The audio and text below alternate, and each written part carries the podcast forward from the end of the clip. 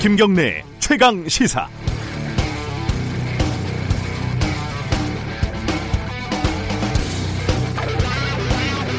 최근 예천군 기초의원들이 해외 출장을 가서 가이드를 폭행해 무리를 빚고 최교일 의원이 미국에 가서 스트릿바에 출입했다는 의혹이 일었습니다.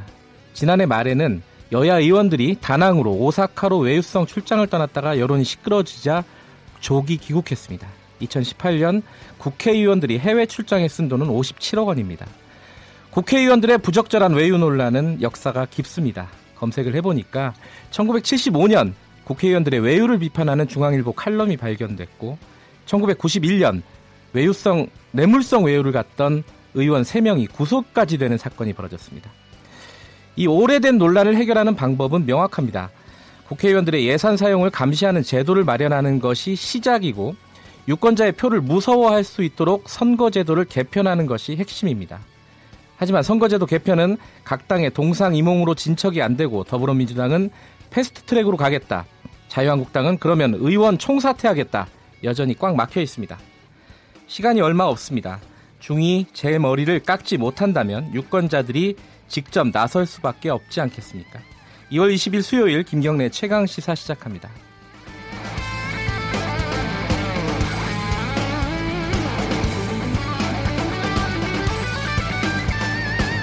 주요 뉴스 브리핑부터 가겠습니다. 고발 뉴스 민동기 기자 나와 있습니다. 안녕하세요. 안녕하십니까. 북미 회담 소식이 청와대 발로 하나 있네요. 네, 문재인 대통령이 어제 트럼프 미국 대통령과 전화 통화를 했는데요. 네. 오후 10시부터 35분 정도 했습니다. 북한의 비핵화 조치를 견인하기 위한 상응 조치로서 한국의 역할을 활용을 해달라 이렇게 얘기를 했습니다. 네. 그러니까 2차 북미 정상회담 최종 의제 협상을 지금 앞두고 있는데 남북 경제 협력에 대한 제재 완화를 요구한 것으로 풀이가 되고 있, 습니다 네. 그리고 남북 사이의 철도 도로 연결부터 경제 협력 사업까지 트럼프 대통령이 요구를 한다면 그 역할을 떠맡을 각오가 되어 있고 그것이 미국의 부담을 덜어줄 수 있는 길이다 이렇게 강조를 했습니다. 네. 트럼프 대통령은 하노이 정상회담에서 큰 성과를 거둘 것으로 예상을 했고요. 회담을 마치는 대로 문재인 대통령에게 전화를 걸어서 회담 결과를 알려주겠다고 밝혔습니다.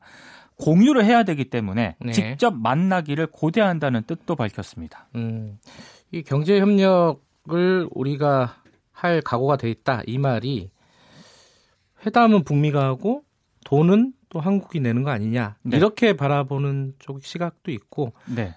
경제협력 사업하면 우리한테 결국 도움이 되는 거잖아요. 그렇죠. 예. 그렇게 보는 시각도 있고 이건 아직 좀 엇갈리는 것 같더라고요. 자, 경산호위가 어, 진통 끝에 합의를 했습니다. 결과 결과적으로. 네, 네. 탄력적 근로 시간제, 탄력 근로제의 단위 기간을 현행 3개월에서 6개월로 확대하기로 합의를 했는데요. 이 탄력 근로제가 뭐냐면 작업량에 따라 노동 시간을 늘리거나 줄여서 어, 주 52시간에 맞추는 그런 제도입니다. 그러니까 일감이 몰리는 시기에는 노동자들이 더 일을 하고 어, 적을 때는 업무 시간을 줄여서 6개월 평균 노동 시간을 주 52시간으로 맞추면 된다는 네. 그런 얘기인데요. 현행 근로기준법은 탄력 근로제 단위 기간을 2주 이내 혹은 3개월 이내로 할 수 있도록 규정을 하고 있습니다. 네. 다만 그 노동자의 과로 방지라든가 임금 저하를 막는 장치는 두기로 했는데요. 탄력 근로제가 3개월을 초과하는 경우에는 이 근로일간 11시간 연속 휴식 시간을 의무화하기로 했습니다. 네. 근데 노동자 대표와 서면 합의가 있는 경우에는 휴식 시간 의무 조항에 예외를 둘 수 있도록 했는데 네. 일단 노사 간 입장 차이가 컸던 현안을 대화를 통해 절충했다는 점에서는 상당히 의미가 있긴 하지만 네. 노조가 없거나 노조 영향력이 약한 사업장에서는 이 탄력 근로제가 장시간 노동을 강제하는 제도로 악용될 가능성도 제기가 되고 있습니다. 일단 이러면은 이 탄력 근로제가 국회로 넘어가는 거잖아요. 그렇습니다. 근데 국회로 공을 넘겼는데 받을 사람이 없네요, 지금. 자, 국회의원 42%가 연말 정산 출장을 떠났다. 이 연말 정산 출장이라는 건 뭐예요? 이 보도가 참 재밌던데요. 예. JTBC가 지난해 11월과 12월 두 달 동안 의원들의 해외 출장 내역을 입수해서 분석을 했거든요. 여야 의원 126명이 해외로 나갔습니다. 동남아, 유럽 등 두 달 동안 24개 나라로 떠났는데 꼭 가야만 했던가 이런 의문이 제기가 음, 되고 있습니다. 네. 지난해 연말 국회 법사위 여야 의원 3명이 미얀마와 캄보디아를 방문을 했는데 목적이 사법 제도를 조사해서요. 우리나라의 사법 개혁 방향을 마련하는 겁니다. 아하. 근데 참고로 미얀마의 법치 지수가 전 세계 113개 나라 가운데 100이고요. 캄보디아가 112위입니다. 그럼 우리나라는 몇 등이냐? 20입니다. 아.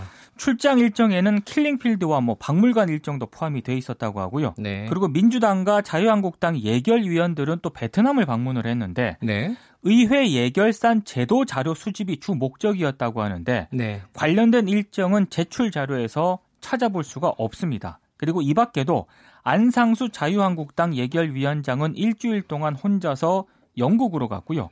무소속 손금주 의원도 인도로 떠났습니다. 이들 가운데 상당수는 국회 본회의에 참석하지 않은 걸로 나타났는데 그럼 연말에 왜 이렇게 해외를 자꾸 예. 떠나느냐? 해를 넘기기 전에 남은 출장 예산을 다 써야 되기 때문이라고 하는데요. 아. 이 돈이 남잖아요. 예. 그러면 국고로 환수를 해야 된다고 합니다. 아 그래서 연말 정산 출장? 아 이건 이제 만들어낸 말이군요. 원래 그렇습니다. 있는 말은 아니고 네. 보도블록 가는 거랑 비슷하네요. 아, 그렇네요. 네. 근데 이게 어, 여야 의원들이 이렇게 같이 가는 거 보면은 이런 부분은 진짜 약간 이게 비아냥거리는 것 같아서 좀 죄송하긴 하지만은 여야 협치가 진짜 이런 부분은 잘 되는 것 같아요. 아 근데 국민들이 봤을 땐 그렇게 볼 수밖에 없습니다. 예. 예. 알겠습니다. 자 자유한국당 어, 전당대회 소식 좀 들어보죠. 어제 당 대표 후보 토론회가 열렸는데요. 네. 황교안 전 총리가 도마에 올랐습니다. 박근혜 전 대 통령 탄핵과 관련해서 돈 한 푼 받은 것도 입증이 되지 않았다. 과연 탄핵이 타당한 것인지 자신은 동의할 수 없다. 이렇게 얘기를 했습니다. 네. OX로 풀어보는 정치 연한 순서 가운데 탄핵은 어쩔 수 없었다라는 물음에 X 팻말을 들고 한 답변이 이렇습니다. 그러니까 황교안 총, 전 총리가 탄핵에 대해서 공식적으로 얘기한 게 이게 처음이라는 거죠? 그렇죠? 공식적으로는 제가 봤을 때 예. 처음인 것 같습니다. 예. 오세훈 전 서울시장이 재차 이걸 물었거든요. 네. 그러니까 한 발 좀 물러섰습니다. 탄핵 정당성을 말하는 게 아니라 기본적으로 헌재 결정을 존중해야 한다는 입장이지만 자신의 생각을 말한 것이다. 오해가 음. 없었으면 좋겠다라고 얘기를 했는데요. 네. 하지만 극우 발언 경영장으로 전락한 자유한국당 전당대회의 현실을 상징적으로 보여줬다 이런 비판이 나오고 있습니다. 그러니까 내부에서도 지금 우려가 나오고 있는데요. 네. 김무성 의원이 당이 과격분자들의 놀이터가 되어서는 안 된다라고 얘기를 했고요. 네. 황영철 의원도 그런 발언들이 우리 당에서 먹힐 거라고 생각을 하면 어, 굉장히 좀 우려된다라는 음. 얘기도 했습니다. 네네. 중심을 잡아야 할 지도부가 사태를 방관을 하면서 어, 당이 자정 능력을 상실한 것 아니냐라는 그런 우려도 나오고 있습니다. 전당대회가 어, 전당대회에서 많은 분들이 커밍아웃을 하는 뭐 그런 양상이 아닌가라는 생각도 드네요. 네. 자 MBC 어, 전 임직원 그러니까 임원이죠 이제 사장을 비롯한 네. 임원들이 네. 어, 유죄를 받았다. 어떤 혐의였죠 이게? 이게 노조 활동에 부당하게 개입한 혐의로 재판에 재판에 넘겨졌는데요. 네. MBC 전직 경영진들에게 1심 재판부가 유죄를 인정을 했습니다. 서울 서부지법 형사합의 12부가 어제 노동조합 노동관계조정법 위반 혐의로 기소된 안광한 전 사장, 네. 백종문 전 부사장에게 징역 1년에 집행유예 2년을 선고를 했고요. 김장겸 전 사장과 권재홍 전 부사장에게는 징역 8월에 집행유예 2년을 각각 선고를 했습니다. 네. 피고인들은 노조 활동을 기준으로 삼아 인사를 했고 종합적으로 판단을 했을 때 노조원들에게 불이익을 주었다고 판단할 수 있다고 밝혔고요. 네. 죄질이 결코 가볍지 않다고도 했습니다. 그리고 공영방송인 MBC가 권력으로부터 독립성을 가지려 해야지 내부로부터 분열하는 행위는 옳지 않고 궁극적으로 국민들에게도 부정적인 영향을 미쳤다고 밝혔는데요. 다만 피고인들이 MBC를 위해 오랜 기간 공로를 한 점 등을 고려해서 실형 선고를 내리지는 않았습니다. 네. 이 사건이 예전에 한참 그 뭐랄까 논란이 됐던 기자 PD들을 아나운서 등등을 네. 여기 스케이트장 관리 뭐 이런 걸로 보낸 뭐 그 사건이죠 뭐 사실은 뭐 스케이트장도 보내고요 예. 뭐 저기 다른 뭐 교육대도 보내고 하여튼 여러 아. 문제가 좀 제기가 됐었죠 아, 맞아 무슨 꽃꽂이 같은 거 배우라 그러고 뭐 예. 뭐 그랬던 기억이 나네요 네. 결국 어, 재판에서 이렇게 유죄를 받았네요 자 양승태 전 대법원장이 불구속 재판을 받게 해달라 보석을 신청한 건가요 그러면 어제 변호인이 언론에 이제 보석 허가 청구서를 공개를 했거든요 네. 그러니까 방어권을 행사하기 위해서 그리고 검사 주장 반박하기 위해 서 방대한 양의 기록을 검토를 해야 되는데 네. 이거 준비를 해야 되니까 불구속 상태에서 재판을 하게 해달라고 요청을 했습니다.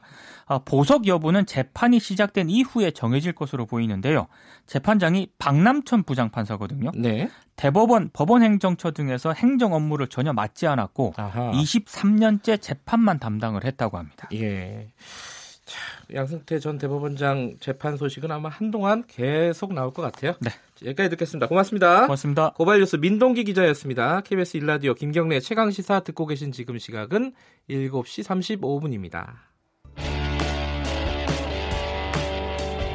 김경래의 최강 시사는 여러분의 참여를 기다립니다. 샵 9730으로 문자 메시지를 보내주세요. 짧은 문자 50원, 긴 문자 100원. 콩으로는 무료로 참여하실 수 있습니다. 네, 더불어민주당 사법농단 세력 및 적폐청산대책특별위원회가 어제 기자, 간담회를 열고요. 음, 김경수 경남도지사 1심 판결문을 조목조목 반박을 했습니다. 자체 분석 결과를 발표를 한 건데요. 관련된 쟁점에 대해서 어, 대책위원장이죠. 더불어민주당 박주민 의원 연결해서 얘기 나눠보겠습니다. 안녕하세요. 예, 안녕하십니까. 네. 어, 박주민 의원님이 이 아까 제가 길게 말씀드린 특별위원회의 대책위원장이시죠? 네, 네, 맞습니다. 예. 근데 한 가지 이제 제가 어, 좀 명확히 하고 싶은 게 이 대책특별위원회 사법농단 줄여서 사법농단 어, 대책특별위원회라고 부르면요.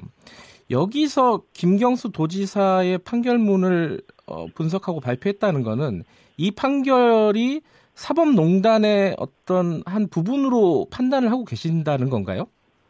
음, 그 부분에 대해서는 저희들이 네. 어, 말씀드린 바가 있죠. 예. 판결문의 내용이나 이런 부분에 있어서 상당한 문제가 있다라고. 네. 그래서 그런 부분도 비판하고 또 어, 그, 그 문제에 대해서 널리 알리는 것도 역할 중에 하나로 삼겠다라고 얘기한 거죠. 그러니까 투트랙으로 저희들이 간다고 말씀을 이미 드렸습니다. 출범을 하면서. 예. 네. 자, 그 어제 이제 판결문을 자체 분석을 발표를 하셨는데요. 뭐 간담회도 하고 뭐저 유튜브 저기 뭐야 생중계도 하셨죠. 네, 네, 맞습니다. 그 보니까 그 외부 전문가들 그 교수님들이 이제 발제를 하던데요. 네. 아 변호사하고 외부 변호사하고 네, 네, 교수님이 네, 네. 발제를 하던데 이게 네. 자체적으로도 이제 율사 출신 의원님들이 계시는데 외부인들이 한 거는 특별한 이유가 있을까요? 그러니까 뭐 저라든지 다른 예. 출신 의원들이 이 판결문의 문제에 대해서 여러 차례 얘기를 했고요. 네, 아, 이번엔 좀 객관적인 제3자의 입장에서 한번 판결문을 보고 네. 관련된 내용을 알려드리자라는 차원에서 진행된 행사였습니다. 예. 이게 어, 이 재판이 문제가 있다라는 부분들 뭐 여러, 지금까지 언론에서 여러 차례 말씀하셨지만 어제 나왔던 내용을 중심으로 해서 간단하게나마 좀 정리를 해주시죠. 네, 뭐 저도 이제 얘기를 한 바가 있지만 네. 물적 증거가 상당히 부족한 상태에서 네. 적대적 관계에 있는 그리고 어, 조작의 어, 의혹이 짙은 네, 어, 사람들의 진술을 끌어 모아서 사실관계를 인정한 네, 아, 그런 판결이다라는 지적이 집중적으로 나왔습니다. 네. 그러니까 어, 물적 증거가 없고 진술에 의존했다. 근데 그 진술도 문제가 있다 이런 말씀이신 거죠. 네네네네. 그런데 이 어, 재판부는 그러니까 재판부의 네. 판결문을 분석하신 거잖아요. 네네. 맞습니다. 재판부 그 판사는 네. 왜 그러면 이 부분을 유죄로 판단하고 법정 구속까지 했다라고 보시는 거예요? 그 저희들은 굉장히 허술한 관계, 사실관계, 아니, 그러니까 허술한 증거, 예. 이 어, 물적 증거가 상당히 부족한 상태에서 어, 인정을 했기 때문에 이 판결에 문제가 있다고 얘기한 거고요. 네. 그 이유에 대해서는 뭐 저희들이 뭐 어, 구체적으로 얘기하기는 얘기하기는 좀 어렵죠. 근데 예. 어, 저희들이 판결문 분석을 계속 하면서 네. 이 판결문의 문제점에 대해서 알려 나가 나가고 하는 작업을 계속 하겠다는 말씀 드렸습니다. 예. 이게 근데 그 어떤 판결에 대해서 이 입법부에서 문제를 삼는 게 이제 삼권 분립에 위배된다라는 주장에 대해서는 여러 차례 아니다라고 말씀을 하셨어요. 아니 아니죠. 예, 예. 뭐 충분히 비판할 수 있다라고 말씀을 하셨는데 저희가 상임위만 열면요 예. 법사위 같은 경우 제가 법사위 소속인데요. 예. 법원 판결에 대해서 여든 야든 공의 비판을 합니다. 예. 최근에는 뭐 직권남용의 적용 범위가 넓냐 좁냐를 가지고도 많이 예, 여야 간의 다툼이 있었고요. 네. 상임위 장면을 예. 보시기만 해도 음. 충분히 그거를 알 수 있으세요. 네. 그래서 어 그렇고요. 또 헌법의 원리가 제가 여러 차례 말씀드렸지만 권력을 나눠 놓는 것으로 끝나는 게 아니죠. 네. 서로 견제하도록 해 놓은 거예요. 만약에 그러면은 법원의 판결에 대해서는 일체 어느 누구도 얘기하지 못한다. 네. 그게 오히려 저는 정상이 아니라고 보는 거죠. 근데 지금 이제 네. 당 차원에서 대책위까지 꾸리고 판결문을 이런 식으로 이제 간담회를 해서 이렇게 발표를 하고 이- 이거는 좀 이례적인 거 아닌가요?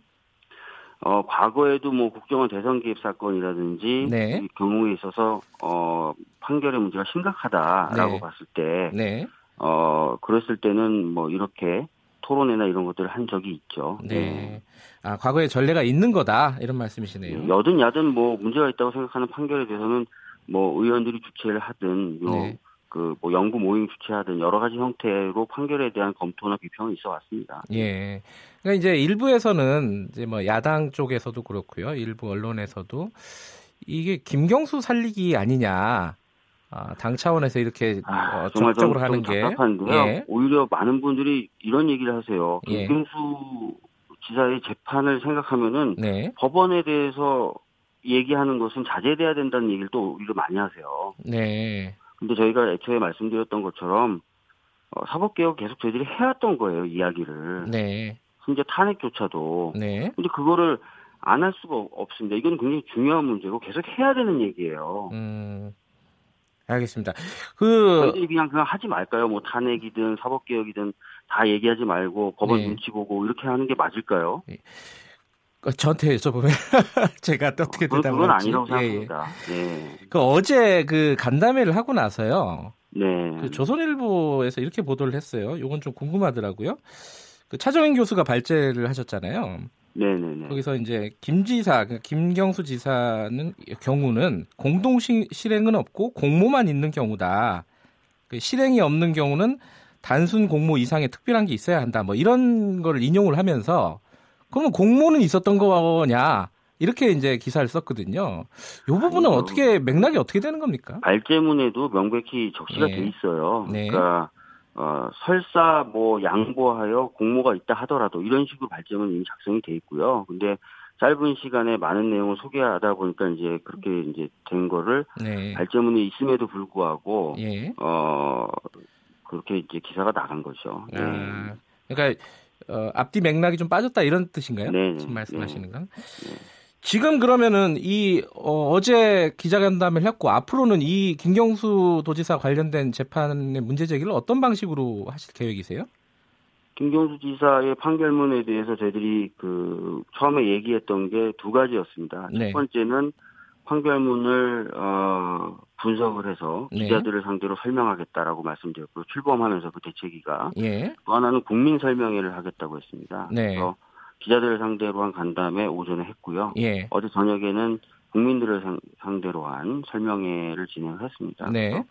어, 김경수 지사 판결에 대해서 저희 애초에 계획했던 것은 다 했고요. 아 그래요. 어, 예. 예. 예. 그럼 앞으로 이제 더 할 수 있겠지만 예. 현재까지 계획된 건 다 한 겁니다. 그러면 항소라든가 뭐 예를 들어 보석 신청이라든가 이런 것들은 이제 변호인단에서 알아서 하는 걸로 이렇게. 그건 원래 번호인단이 하는 예, 겁니다. 예. 예. 지금 보, 고, 어 뭐야 보석 신청은 이- 절차가 어떻게 되나요?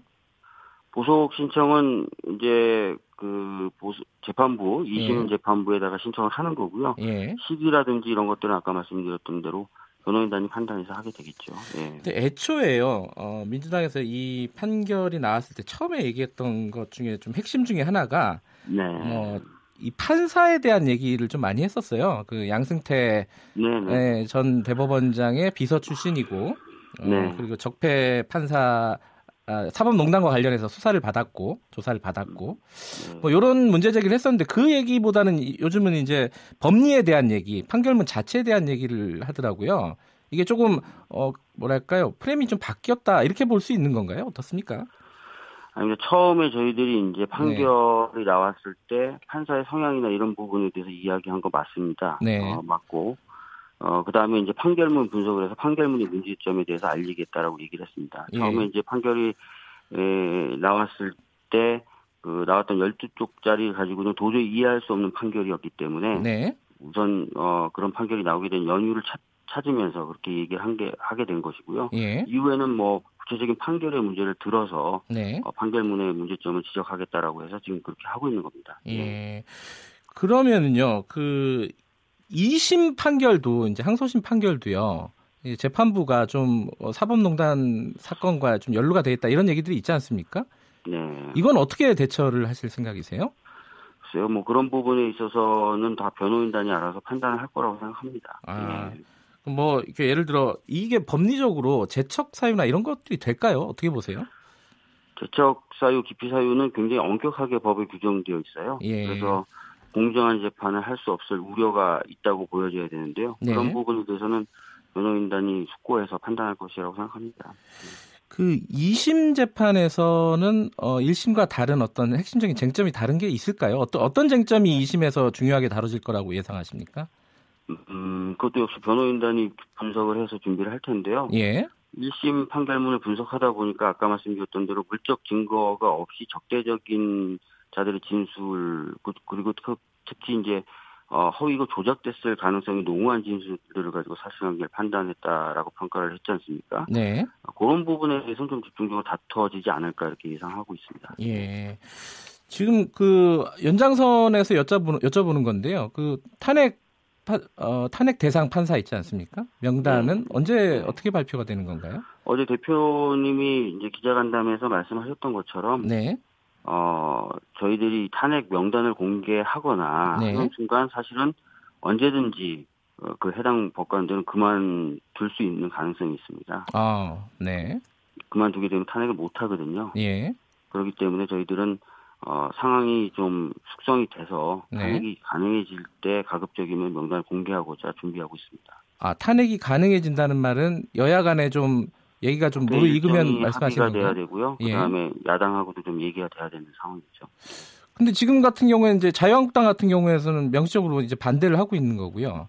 그죠? 네. 그리고 이제 바른미래당도 여기 좀 유보적이에요. 이 탄핵 관련해서는. 151석만 있으면 되기 때문에요. 예. 민주평화당 등만 동의를 해주면은 예. 뭐 가능하다고 보고 있습니다. 아, 그렇게 이제 숫자가 정리가 되면 국회 안에서 어, 어떤 일정만 정리가 되면은 그때 발표하겠다. 네네네. 그럼 명단은 다 이제 추려진 거는 맞는 얘기겠네요. 그죠? 명단을 어떻게 짜는지에 대해서 준비는 다 되어 있습니다. 어제 대표님이 말씀하신 예. 그 명단을 가지고 어, 다른 당 명단을 특정하기보다는 네. 명단을 짤 수 있는 네. 어, 그런 준비는 다 돼 있다라는 말씀을 드리는 겁니다. 아, 그래요? 네. 아, 그러면은 그게 구체적으로 언제, 왜냐면은 이게 사법농단 재판이 지금 진행 중이지 않습니까? 네. 그럼 언제까지 이걸 해야지 실효성이 있다, 이렇게 볼 수 있는 건가요? 가급적 그, 좀 빨리 해야 실효성이 있긴 있겠죠. 근데 네. 아까 말씀드렸던 대로 뭐 탄핵 명단을 발표한다는 것만으로 뭐 탄핵의 효과가 발생한다거나 그런 게 아니지 않습니까? 네. 탄핵을 실제로 발의하고 의결을 해야 되는데 예. 그러기 위한 요건들을 갖춰 나가야 되는 어려움이 있어요. 예. 예.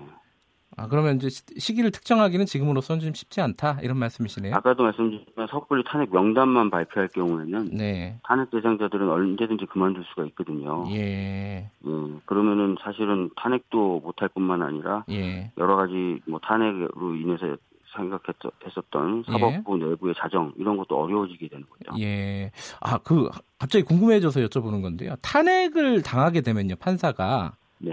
그, 변호사 개업하는데 좀 문제가 있나요? 어떻게 어, 네, 되나요? 어려움이 있습니다. 그러, 그러다 보니까 이제 탄핵을 안 당하고 그냥 바로 그만두면은 네. 뭐 징계도 안 받고 탄핵도 안 받고 음. 이렇게 되기 때문에 얼마 얼마든지 그런 선택을 할 수가 있게 되는 거죠. 네, 알겠습니다. 오늘 여기까지 듣겠습니다. 고맙습니다. 네. 더불어민주당 박주민 의원이었습니다.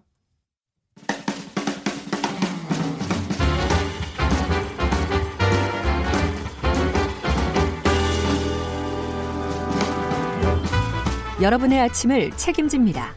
김경래의 최강 시사. 매일매일 가장 핫한 스포츠 소식을 가장 빠르게 전달해드리는 최강 스포츠 KBS 스포츠 취재부 김기범 기자 나와 있습니다. 안녕하세요. 네, 안녕하세요.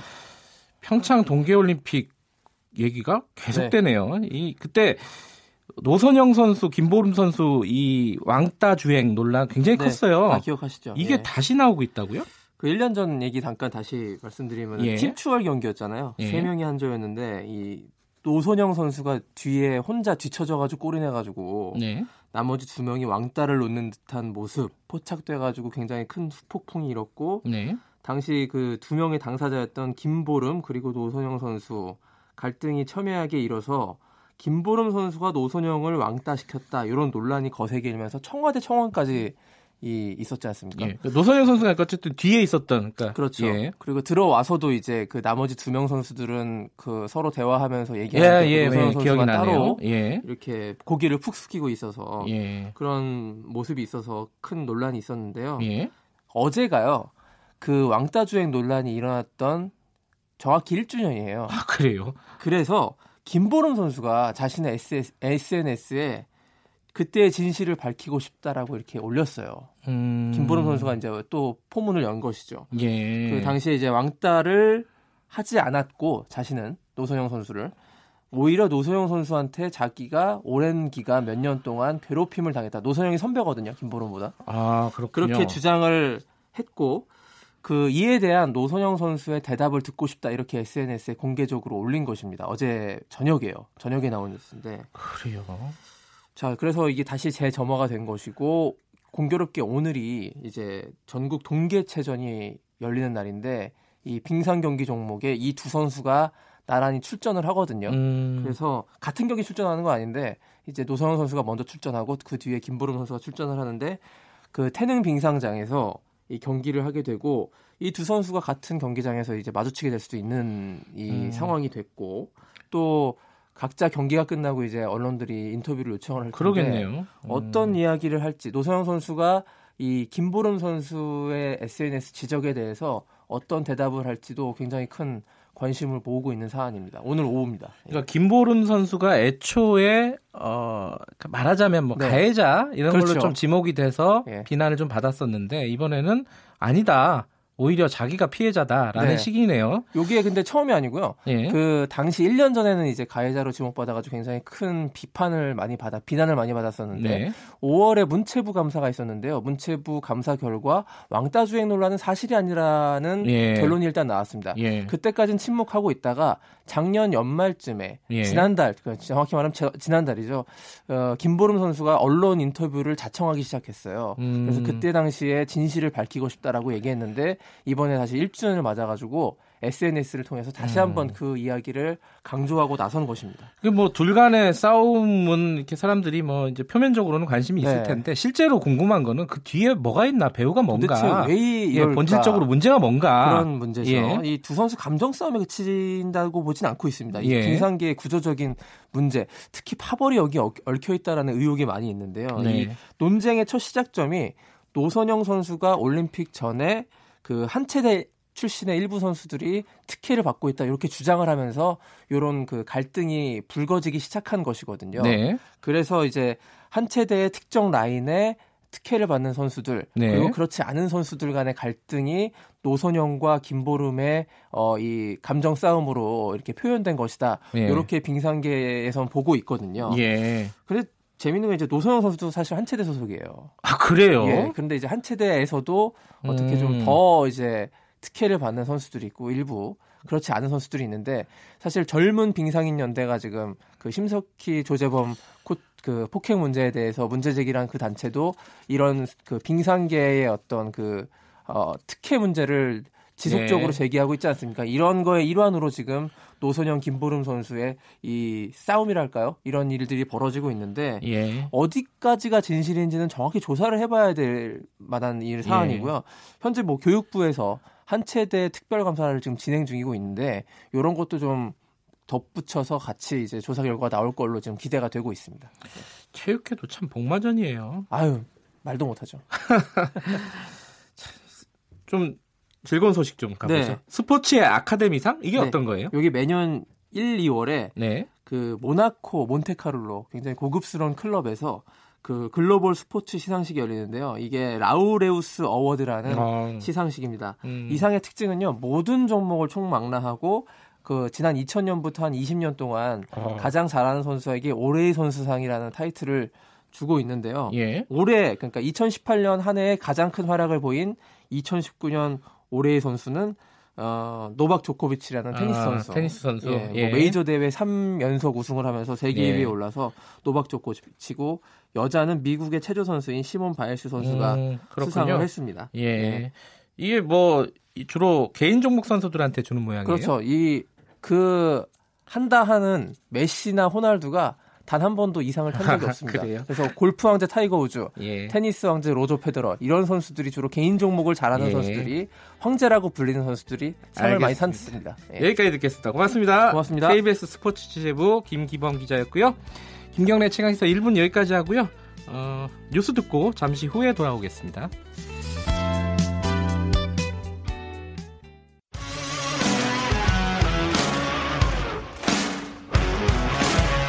뉴스타파 기자 김경래 최강 시사.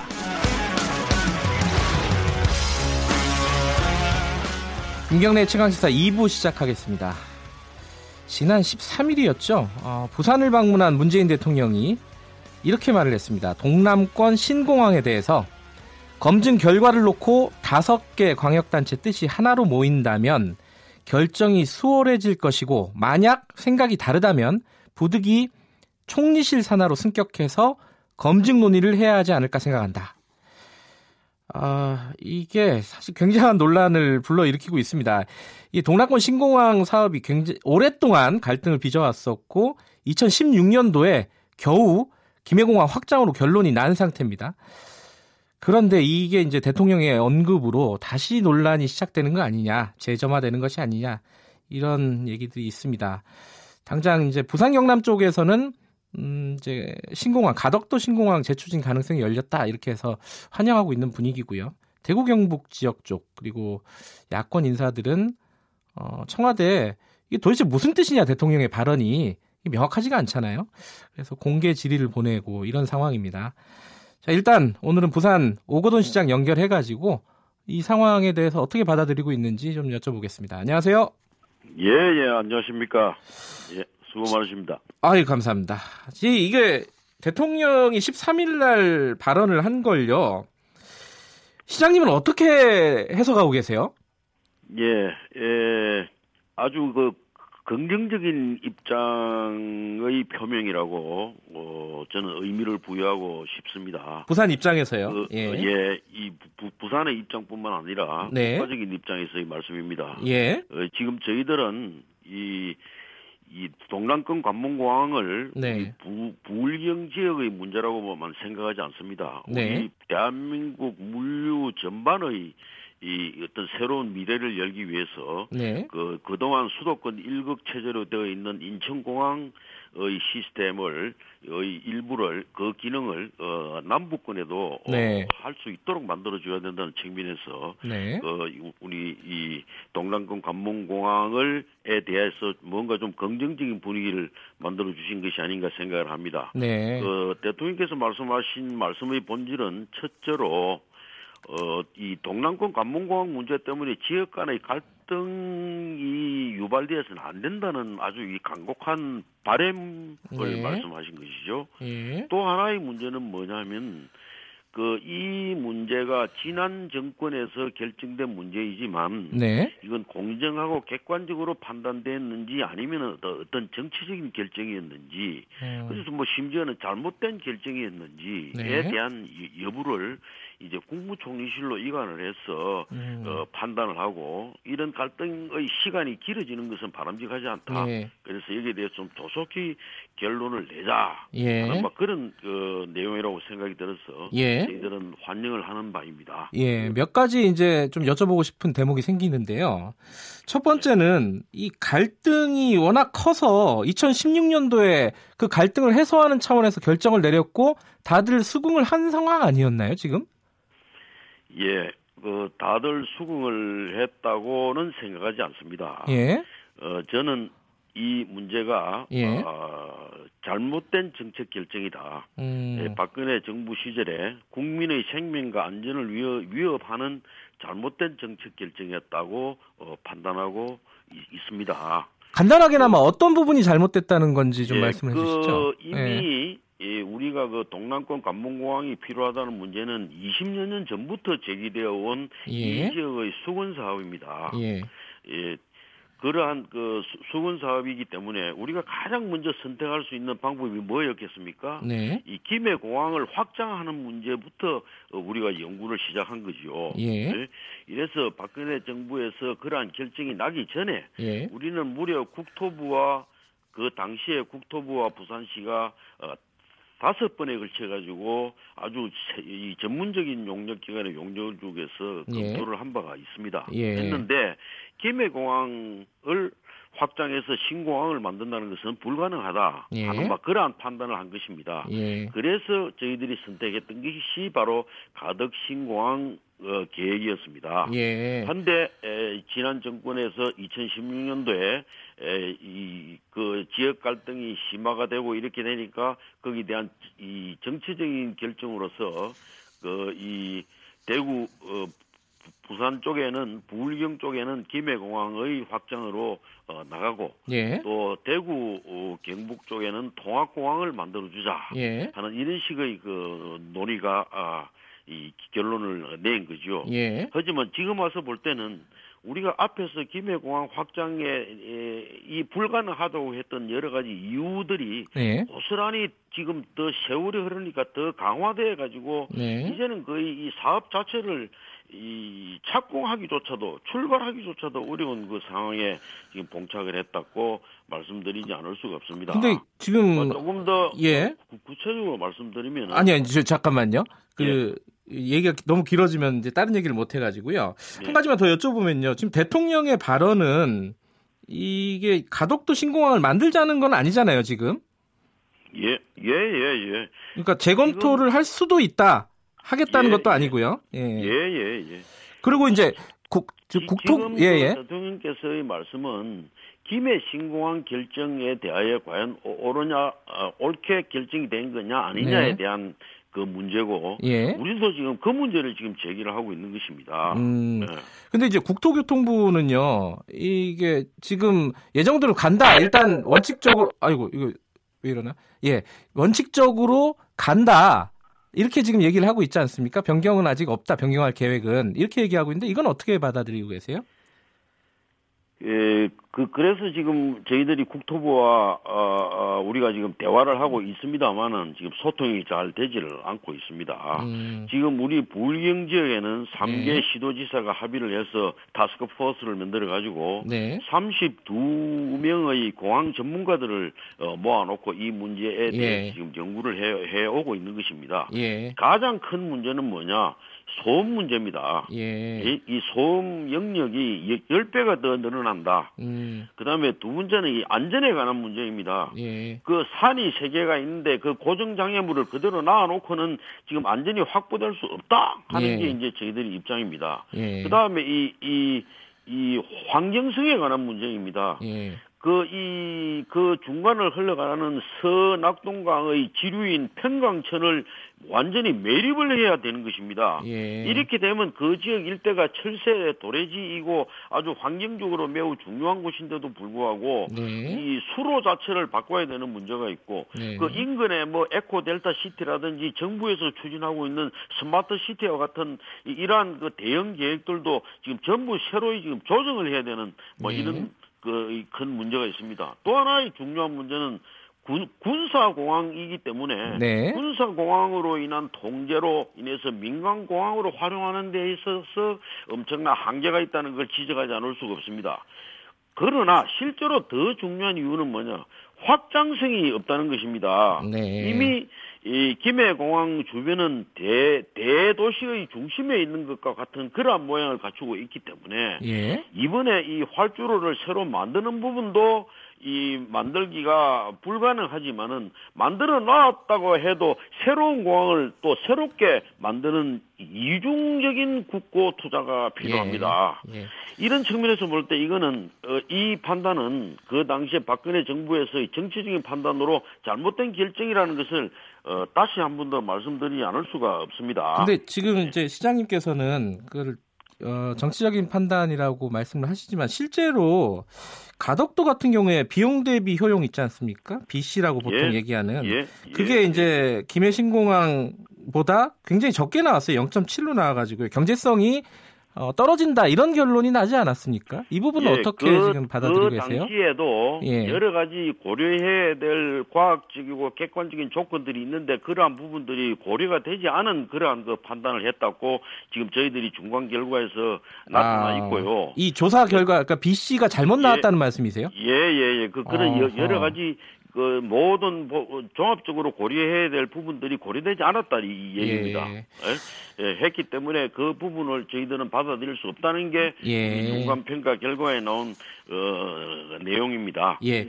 그 이 부분을 또 여쭤봐야 될 것 같은데요. 아까 잠깐 언급을 하셨어요. 이게 사실 이제 동남권 신공항 얘기는 대구, 대구 경북하고도 또 연계가 되는 문제 아니겠습니까?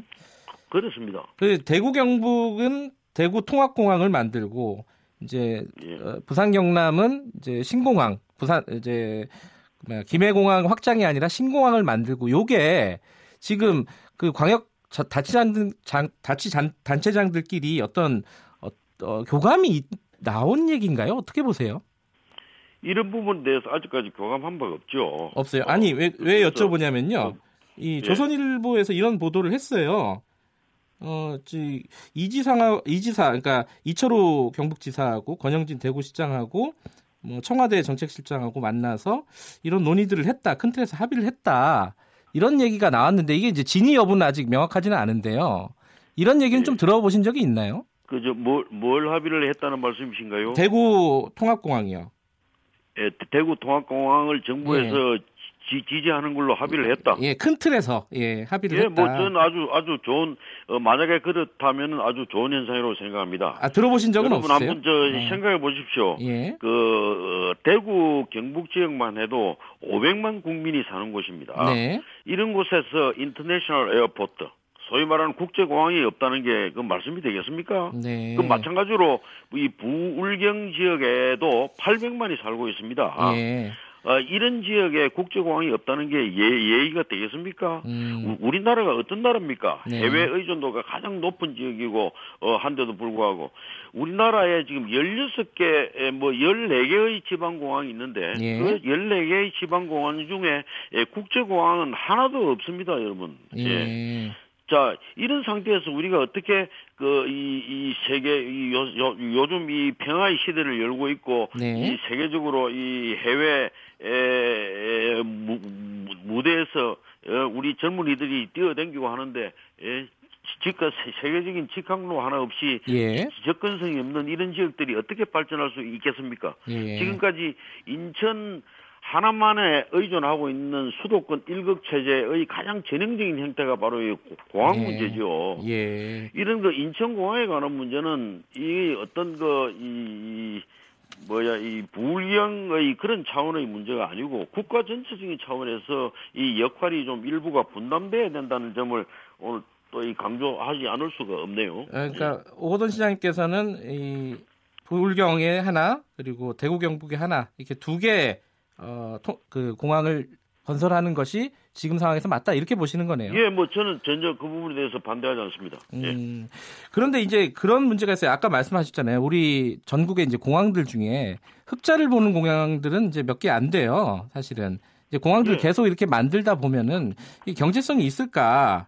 뭐 이런 얘기들이 있는데 아, 여기에 대해서는 어떻게 지금 저는- 조사하고 계세요? 예. 저는 지금 다른 공항에 대해서는 언급하고 싶지 않습니다. 네. 다만 이 김해공항은 네. 연, 연 당기 순이익이 천억을 어, 넘는 네. 국내적으로 가장 대표적인 흑자 공항입니다. 네. 이 14년째 지금 흑자 공항이 되어 있습니다. 네. 그 의미는 무엇입니까?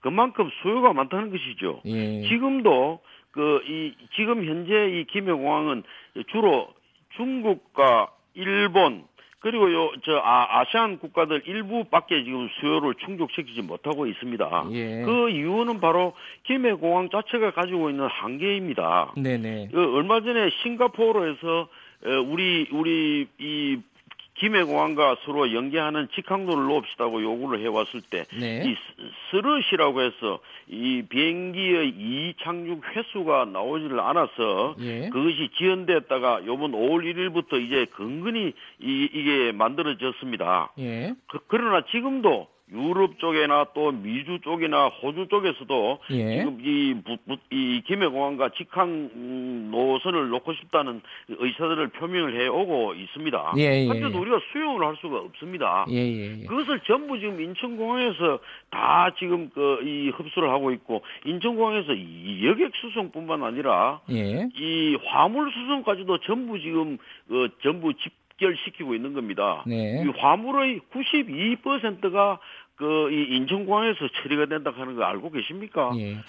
그, 그, 러나 실제 대한민국의 물류의 중심은 우리 저 부산 항만이죠. 네. 항만과 바로 연계되어서 국제 공항이 이 만들어지지 않고는 그 항만 자체도 발전을 하는 데 있어서 어, 이 한계가 이- 이- 있는 것입니다. 예. 이런 측면에서도 예. 어, 이, 이 동남권 관문공항을 빨리 이, 그, 그럴듯한 빨리 그 공항을 만들어야 되는데, 전번 정권에서 결정된 김해 공항의 확장으로는 이것을, 음. 이, 이러한 문제를 해결할 수 없다는 것이죠. 예, 그래서. 아까도 다시 말씀드립니다만은 소음 문제, 안전 문제, 어떤 면에서는 국민의 생명을 담보로 하는 문제에 대해서 아주 위험성을 안고 있는 겁니다. 그- 군공항이라는 측면, 확장성 측면 이런 이런 많은 문제들을 안고 있는 것을 굳이 어, 과거 정권에서 잘못된 결정인지 아닌지에 대한 명확한 판단도 없이 그대로 밀어붙인다는 것은 예. 이 800만 국민들을 의 뜻을 완전히 그, 이, 무시하는 거 아니겠습니까? 알겠습니다. 어. 이,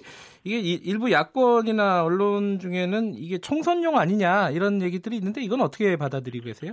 아이고 저는 뭐뭐 정치 그런 거 잘 잘 모릅니다. 알겠습니다. 아, 잘 모르고 다만 국가 물류적인 측면에서 이, 이해했고 예. 이 지금 현재 결정돼 있는 김해 신공항이 심각한 문제점을 안고 있다는 데 대하여 지금 계속 지금 강조를 하, 고 있는 겁니다. 알겠습니다. 오늘 여기까지 듣겠습니다. 시장님 고맙습니다. 예. 오고돈 부산시장이었습니다.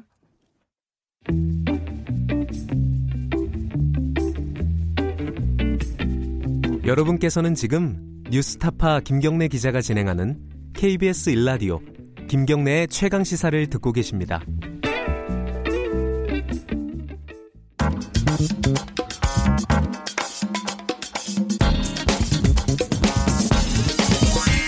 뉴스의 재발견. 네, 뉴스의 이면을 뒤집어보는 뉴스의 재발견 미디어 오늘 이정환 대표 나와 있습니다. 네, 안녕하세요. 안녕하십니까. 역전세난 기사가 요즘 많이 나오고 있더라고요. 네, 네. 역전세난 이게 정확하게 뭘 얘기하는 거죠? 보통 전세금을 받아서 이전 세입자에게 돌려주죠. 예. 네, 들어올 사람이 없으니까 전세금을 돌려주지 못하는 상황이 되는 음, 겁니다. 예. 전세금을 낮춰야지 들어올 텐데 그러면 예. 집주인이 그만큼 돈을 더 토해내야 되는 거죠. 실제로 전세값이 많이 떨어졌나요? 네, 어떠나요? 부동산 정보 서비스에서 낸 통계가 있는데요. 예. 전국적으로 아파트 10곳 가운데 4곳이 전세값이 2년 전보다 더 떨어졌습니다. 음, 지방은 거의 한 절반이 떨어졌고요. 네. 서울은 13.2%가 떨어졌습니다. 전국 예. 평균 38% 정도. 예. 한때 한때 1년에 몇 천만 원씩 오른다라고 할 때도 있었는데 지방은 평균해 보니까 2년 전보다 825만 원이 떨어졌고요. 네. 서울은 388만 원이 올랐습니다. 아, 서울은 좀 오르긴 조금 올랐군요. 오르긴 조금 예. 올랐죠. 근데 예. 많이 오르지 않았습니다. 예. KB국민은행에서 발표하는 주간 주택 동향을 보니까 네. 전세 가격 지수가 지난해 12월에 서울이요. 어, 104를 찍고 하락하는 추세입니다. 2월 10일 기준으로 99.7을 기록하고 있는데요. 예. 이런 추세라면 더 떨어질 수도 있고 예. 실제로 2년 전보다 억 단위로 떨어졌다라는 사례가 속출하고 있긴 합니다.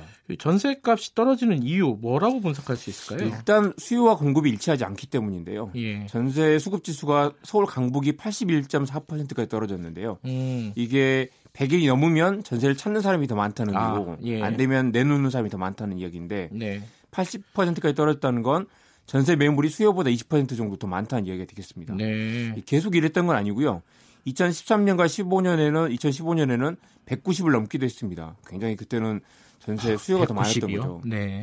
일단 지금은 주택 공급이 계속되고 있고 물론 이거 어제 오늘 일은 아닙니다. 네. 무엇보다도 지난해 9, 9.13 대책 이후에 대출 규제가 강화되면서 부동산 가격이 잡히고 있고 예.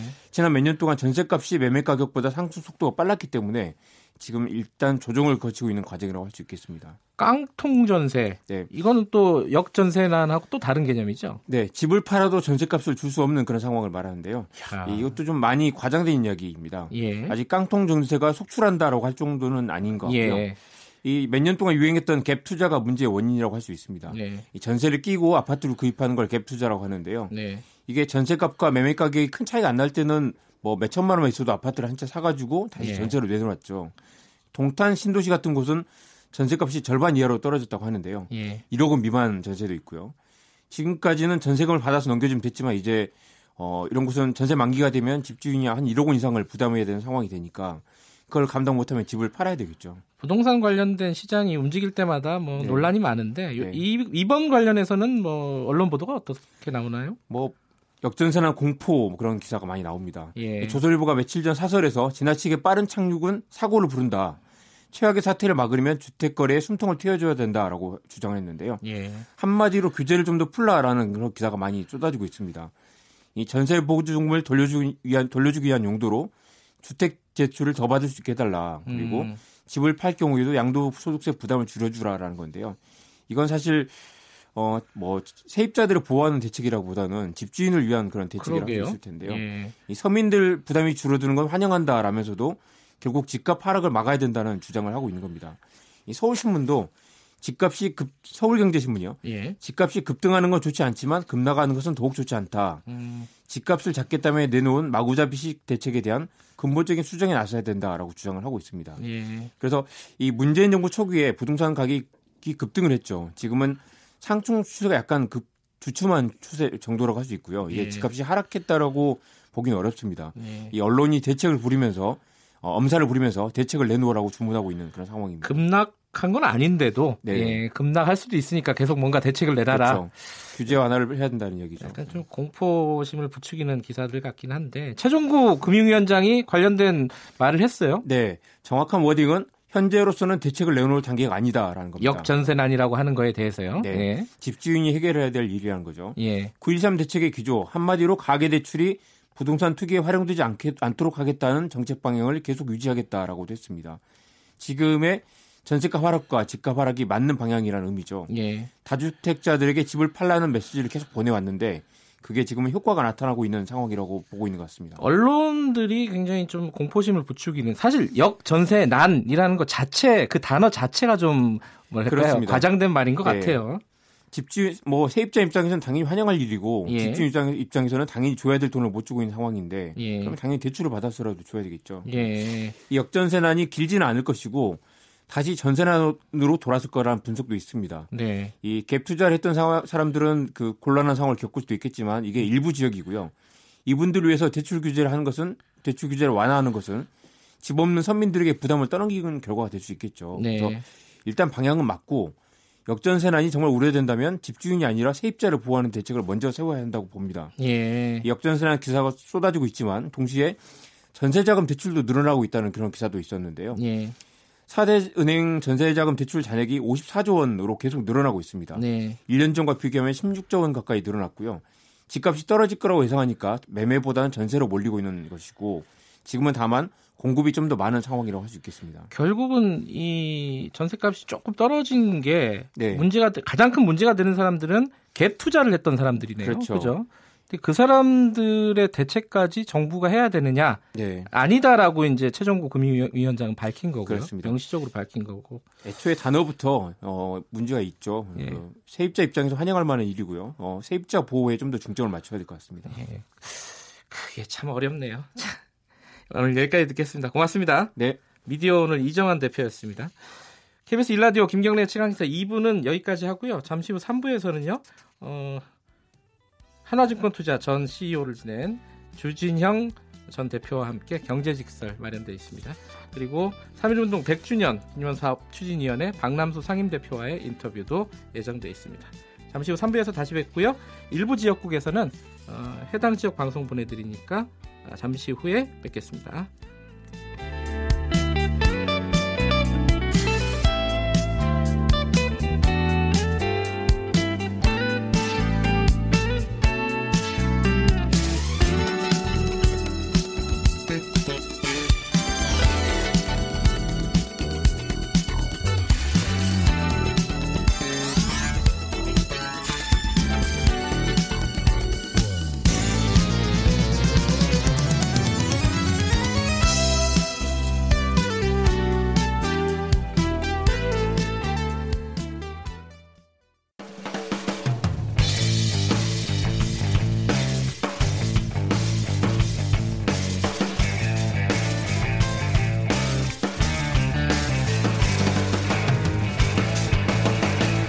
김경래의 최강 시사.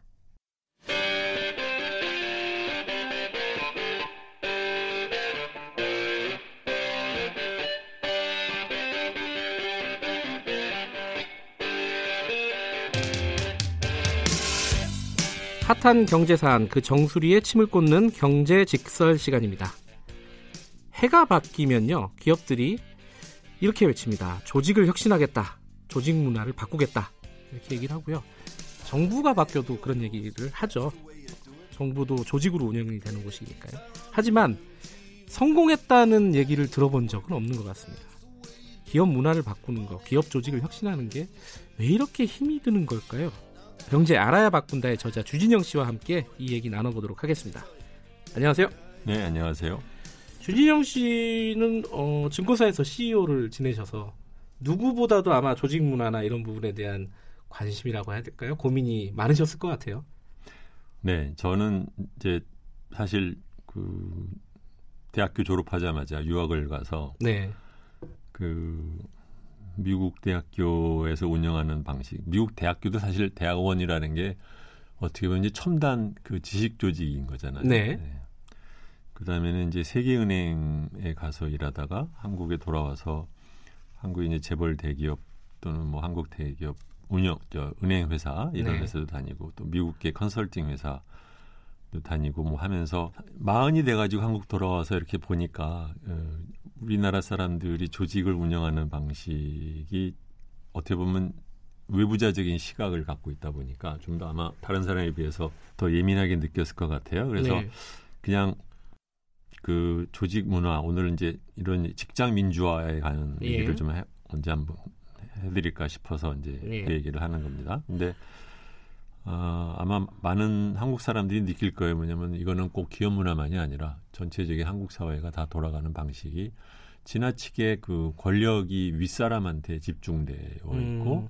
그래서 권한 위양이라고 하는 것이 실제적으로는 거의 잘 안 이루어지고 어, 어떻게 보면은 압박 만 위양이 되는 그러니까는 어, 실적을 거둬야 되는 것을 압박으로 밑에 밑에 사람들 네가 알아서 해와 음. 나는 모르겠는데 나는 실적만 챙길 거고 이런 식의 문화 이것이 거의 모든 분야에서 다 어, 나타난다 그런 생각을 굉장히 많이 했어요. 근데 사실은 어, 뒤에서 좀 다룰 얘- 얘기지만 보통 사람들이 그렇게 생각을 할 것 같아요. 이 중앙 집권적인 어떤 조직 문화 그리고 군대식 문화 이런 것들이 지금은 한계를 나타냈지만은 상당 기간 우리 사회를 효율적으로 운영하는데 도움이 된 것은 혹시 아니었을까? 뭐 이런 그게 효율적일 것 같아서 그렇게 한 게 아니라 예. 예, 아는 게 그것밖에 없으니까 아하. 그렇게 된 거죠. 사실 생각해 보시면 서구도 네. 어, 이런 대규모 조직이 이, 나타나기 시작한 것은 20세기 들어와서라는 거죠. 네. 그 전에는 사실은 군대와 관료제, 국가의 네. 관료제도 말고는 대조직이라는 것이 없었잖아요. 대기업이라고 하는 것이 없었으니까. 네. 그러다가 이제 20세기 들어가면서 이제 대기업이 출연하게 되었고 네. 그러다 보니까 자연스럽게 어, 그 사람들도 원래 알던 것이 예, 군대와 관료를 운영하던 방식이니까 네, 는 네. 기업도 그것을 차용하게 되고 그냥 네. 자연스럽게 그냥 들어온 것이겠죠. 네, 아까 말씀하셨잖아요. 외국생을 오래 하다가 한국의 기업에서 일을 해보니까 네. 가장 큰 차이라고 할까요? 음. 어떤 걸 이렇게 느끼셨어요? 조직에서 네. 나이가 어리거나 직급이 낮으면 바보인 것처럼 생각하는 아, 마치 아. 그 사람이 어, 성인으로서 충분히 모든 것을 판단하고 어, 결정을 내릴 수 있는 능력이 다 있는 사람들인데 네. 이게 조직으로만 오면 시킨 대로 하는 것 말고는 음, 그 사람이 다른 그 판단력이나 능력이 없는 것처럼 네. 생각하는 마치 그러니까 군대에서 사병 다루듯이 예. 직장인들을 다룬다. 근데 저는 이제 외국에서 생활을 안 해봐서 여쭤보는 건데 네.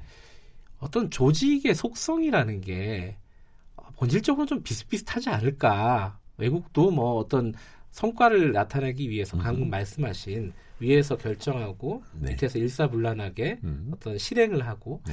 이런 어떤 관계는 다 거기서 거기 아니냐? 막 이런 어떤 그 뭐랄까요 어, 생각이 있어요. 음. 실제로는 어떤가요? 달라요 많이? 그 사회 변화에 의해서 조금씩 조금씩 그 그들도 이제 바뀌어 왔던 것 같아요. 거기에는 이제 근본적으로 제 생각에는 교육받은 대중이 늘면서 소위 그 소, 소규모 엘리트가 나머지 대중을 일방적으로 컨트롤하는 그런 방식을 벗어나게 된 거라고 음, 보는데 네. 그런 면에서 보면 한국 역시 마찬가지인 거예요. 그러니까 옛날에는 어, 교육을 받은 사람들의 숫자가 또는 이제 고등교육을 받은 사람의 숫자가 적을 때는 네. 그 사람들한테 고난을 많이 줘서 네. 어, 단순 일을 아랫 사람들한테 시키면서 운영하는 것이 효과적이었을지는 모르지만 네.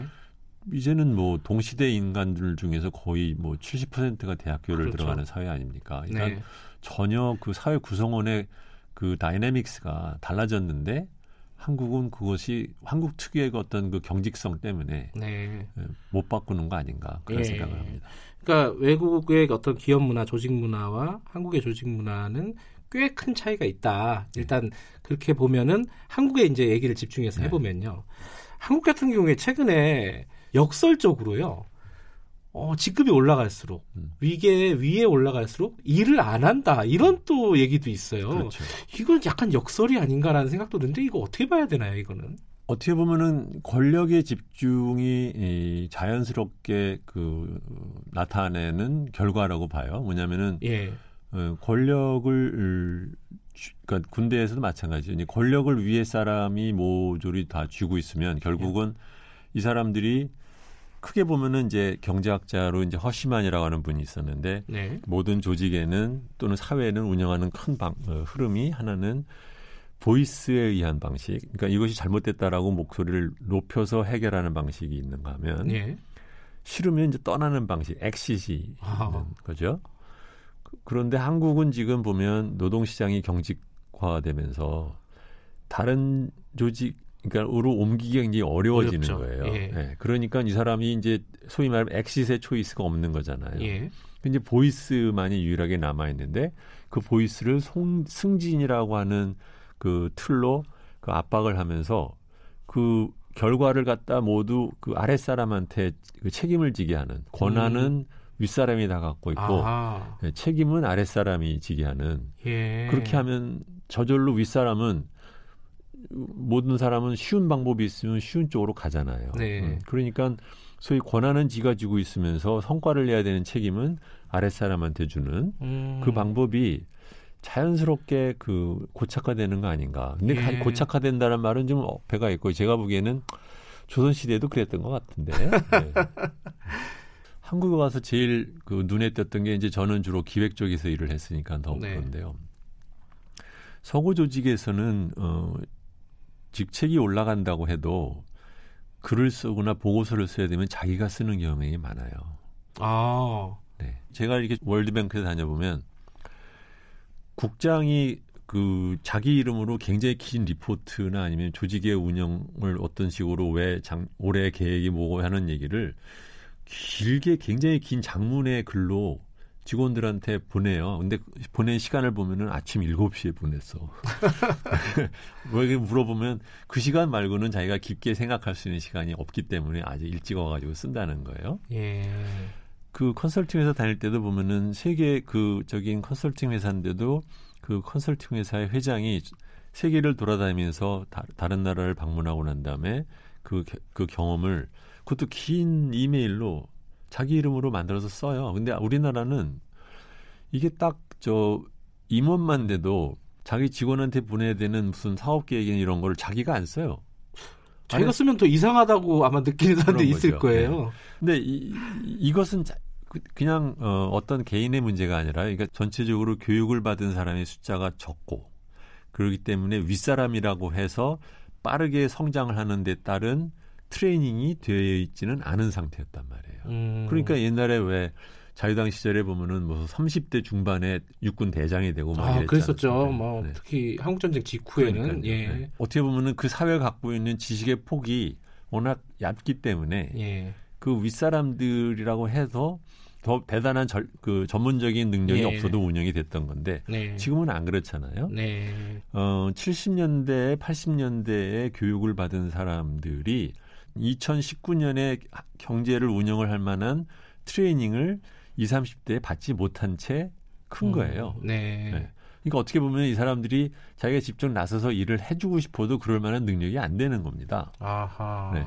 그러면 결국은 아랫사람한테 시키게 되는 거죠. 그러니까 어떻게 보면 빠른 경제 성장에 의해서 그 소위 말하는 중장년층의 능력이 빠르게 노후화되는. 아. 음. 그러니까 그것을 그런데도 이제 그 상층부가 갖고 있었던 권력을 놓기는 싫으니까 그러니까 일은 안 하면서 아랫사람한테 시키고 권한만 갖고, 갖고 있고. 예. 네. 그거는 자연스럽게 그런 불만이 생길 수밖에 없어요. 권한을 갖고 있고요. 위에 사람은 밑에 사람들은 실행을 직접 하면서 어떻게 보면 또 책임까지 지는 네. 이런 상황이 되면은 그리고 말씀하신 대로 위에 상사라고 해서 보니까 경쟁력이 없어요. 생산성이 떨어져요. 네. 그런데 저보다 임금 막 두 배씩 받는단 말이에요. 그렇죠. 이런 불만들이 우리 사회 조직 곳곳의 조직들이 아마 이것 그렇죠. 특히 대기업이나 네. 이런 대기업들이 그게 뭐 당연한 결과겠네요. 지금 말씀하신 그런 거죠. 근데 지금 말씀하신 그런 일종의 소화 불량이 네. 어떤 기업들에만 나타나는 게 아니라 다른 조직 있지 거의? 모든 분야에 다 나타나는 거죠. 뭐 관료 조직도 마찬가지일 그렇죠. 것이고요. 제가 알기로는 언론사도 네. 대부분 비슷한 어떤 고민들을 갖고 있거든요. 그렇죠. 네. 근데 이런 현상이 이제 결국은 어떤 사회적인 현상으로 드러나냐면 네. 사오정이라고 하는 현상. 일찍 퇴, 일찍 퇴직한다는 퇴직하는, 거잖아요. 네, 네. 이게 전 처음에 우리나라에 와가지고 사오정 현상을 보면서 처음에는 이게 다른 나라에는 없는 현상이거든요. 음, 사오정이라는 문화가 일본만 해도 없는데 한국은 있는 거예요. 그래서 저는 이게 왜 이런 현상이 생길까를 생각을 해봤는데 그게 바로 뭐냐면 어, 어, 빠른 경제 성장에 따라서 조직이 비대화하면서 운영을 하는 방식은 군대에서 갖고 왔던 장교와 사병 문화를 그대로 갖고 있는 겁니다. 예. 그러니까 이 사람들이 나중에 나이는 먹었는데 장교를 시킬 수가 없는 겁니다. 음, 네. 그러면은 그냥 사병으로 있으면 되는데 사병으로 있기에는 연공제에 의해서 이미 장교 월급을 받고 있는 거예요. 음, 그러니까 기업으로서는 지금 어떻게 고민이 되는 거죠. 차라리 그러면은 그 사람의 능력에 의해서 직무 일이 정해지고 거기에서 보상이 정해지는 직무제로 전환을 할 수 있으면 모르는데 그것은 노조에서 반대를 하고 네. 그렇게 되니까 그리고 또 직무제 운영한다는 노하우를 또 경영진이 안 갖고 있고 음, 그러니까 아이 골치 아프니까 자 이제 내보내자 하면서 45세 정년이 생긴 겁니다.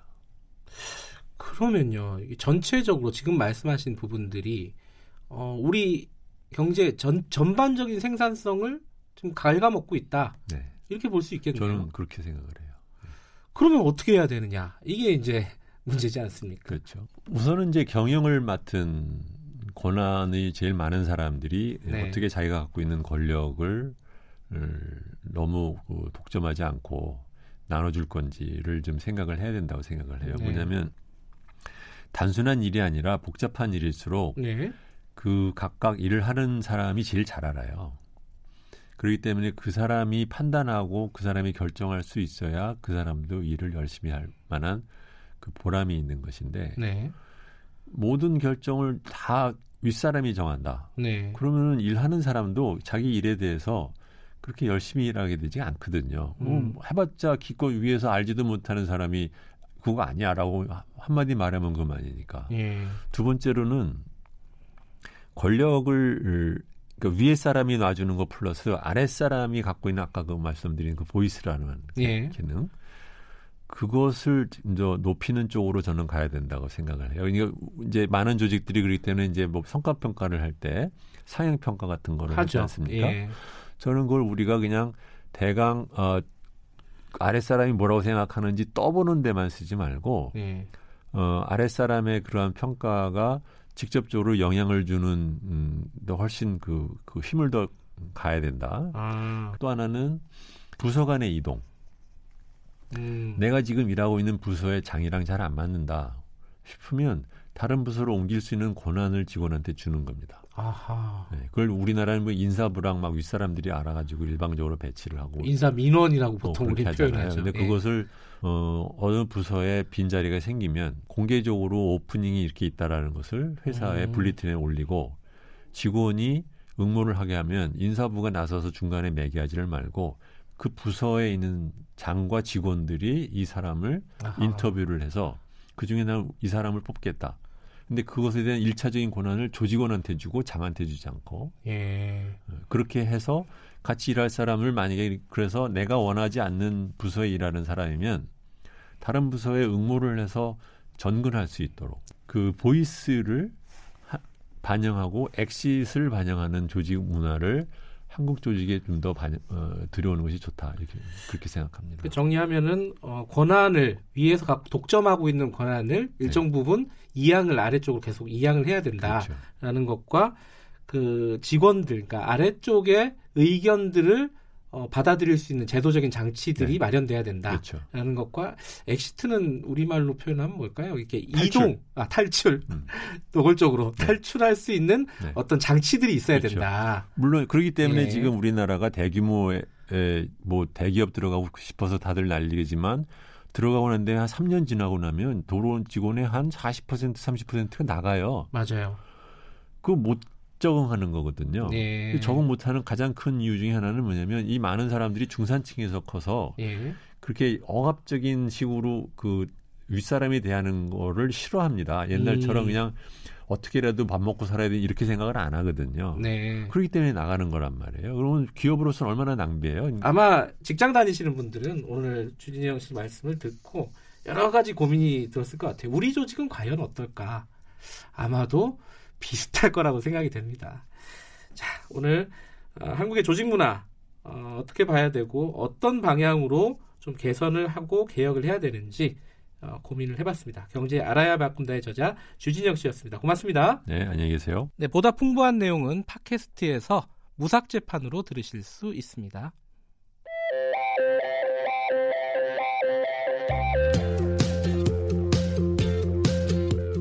오늘 하루 이슈의 중심 김경래의 최강 시사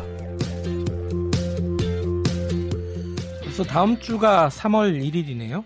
3.1절. 올해는 3.1절 100주년이죠. 어, 종교계도 힘을 합쳤다고 합니다. 지난 월요일에 어, 불교, 개신교, 천주교, 천도교 등등등 민족종교협의회 등등등 국내 7대 종단이 공동으로 3.1운동 100주년 기념사업 추진위원회 기자회견을 열고 음, 앞으로의 계획을 밝혔다고 합니다. 3.1운동 관련해 갖고 종교계가 어떤 어, 활동을 할지 얘기를 좀 들어보겠습니다. 아, 추진위원회 박남수 상임대표 연결돼 있습니다. 안녕하세요. 안녕하세요. 박남수입니다. 네. 제가 그 3.1운동 100주년 기념사업 추진위원회라고 말씀을 드렸는데 네. 이게 어떤 단체인지 간단하게 좀 소개해 주시죠. 예, 3.1운동 100주년의 해가 올해입니다. 네.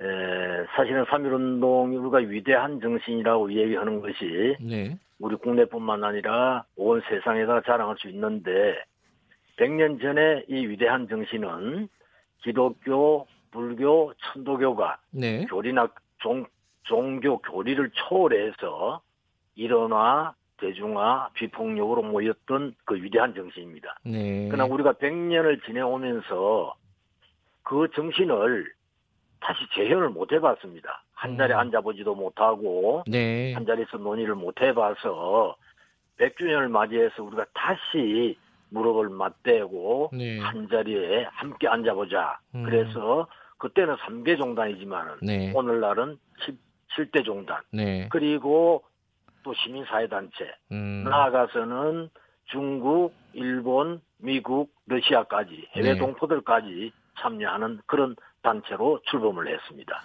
그 단순하게 뭐 종교화만 얘기하시는 건 아니네요. 그죠? 그렇습니다. 네. 3.1운동 정신을 다시 시작하는 정신으로 네. 만들기 위한 그런 단체입니다. 3.1운동 정신은 뭘까? 약간 이제 좀 추상적이잖아요. 보통 사람들이 받아들이기에. 뭐라고 좀 정의하실 수 있겠어요? 예, 3.1운동 정신이 우리가 얘기할 때는 위대한 정신이라고 그러죠. 예. 대개에서 3.1 운동 정신은 다 깜짝 놀랄 정신이라고 그럽니다. 음, 그것이 바로 3.1운동 정신인데 네. 실질적으로는 네. 이 정신이 뭘까 그러니까요. 얘기한다면은 독립을 위해서 오로지 일어나 다른 생각은 하지 말자 음, 누구든지 이 목표를 향해 가는 거다.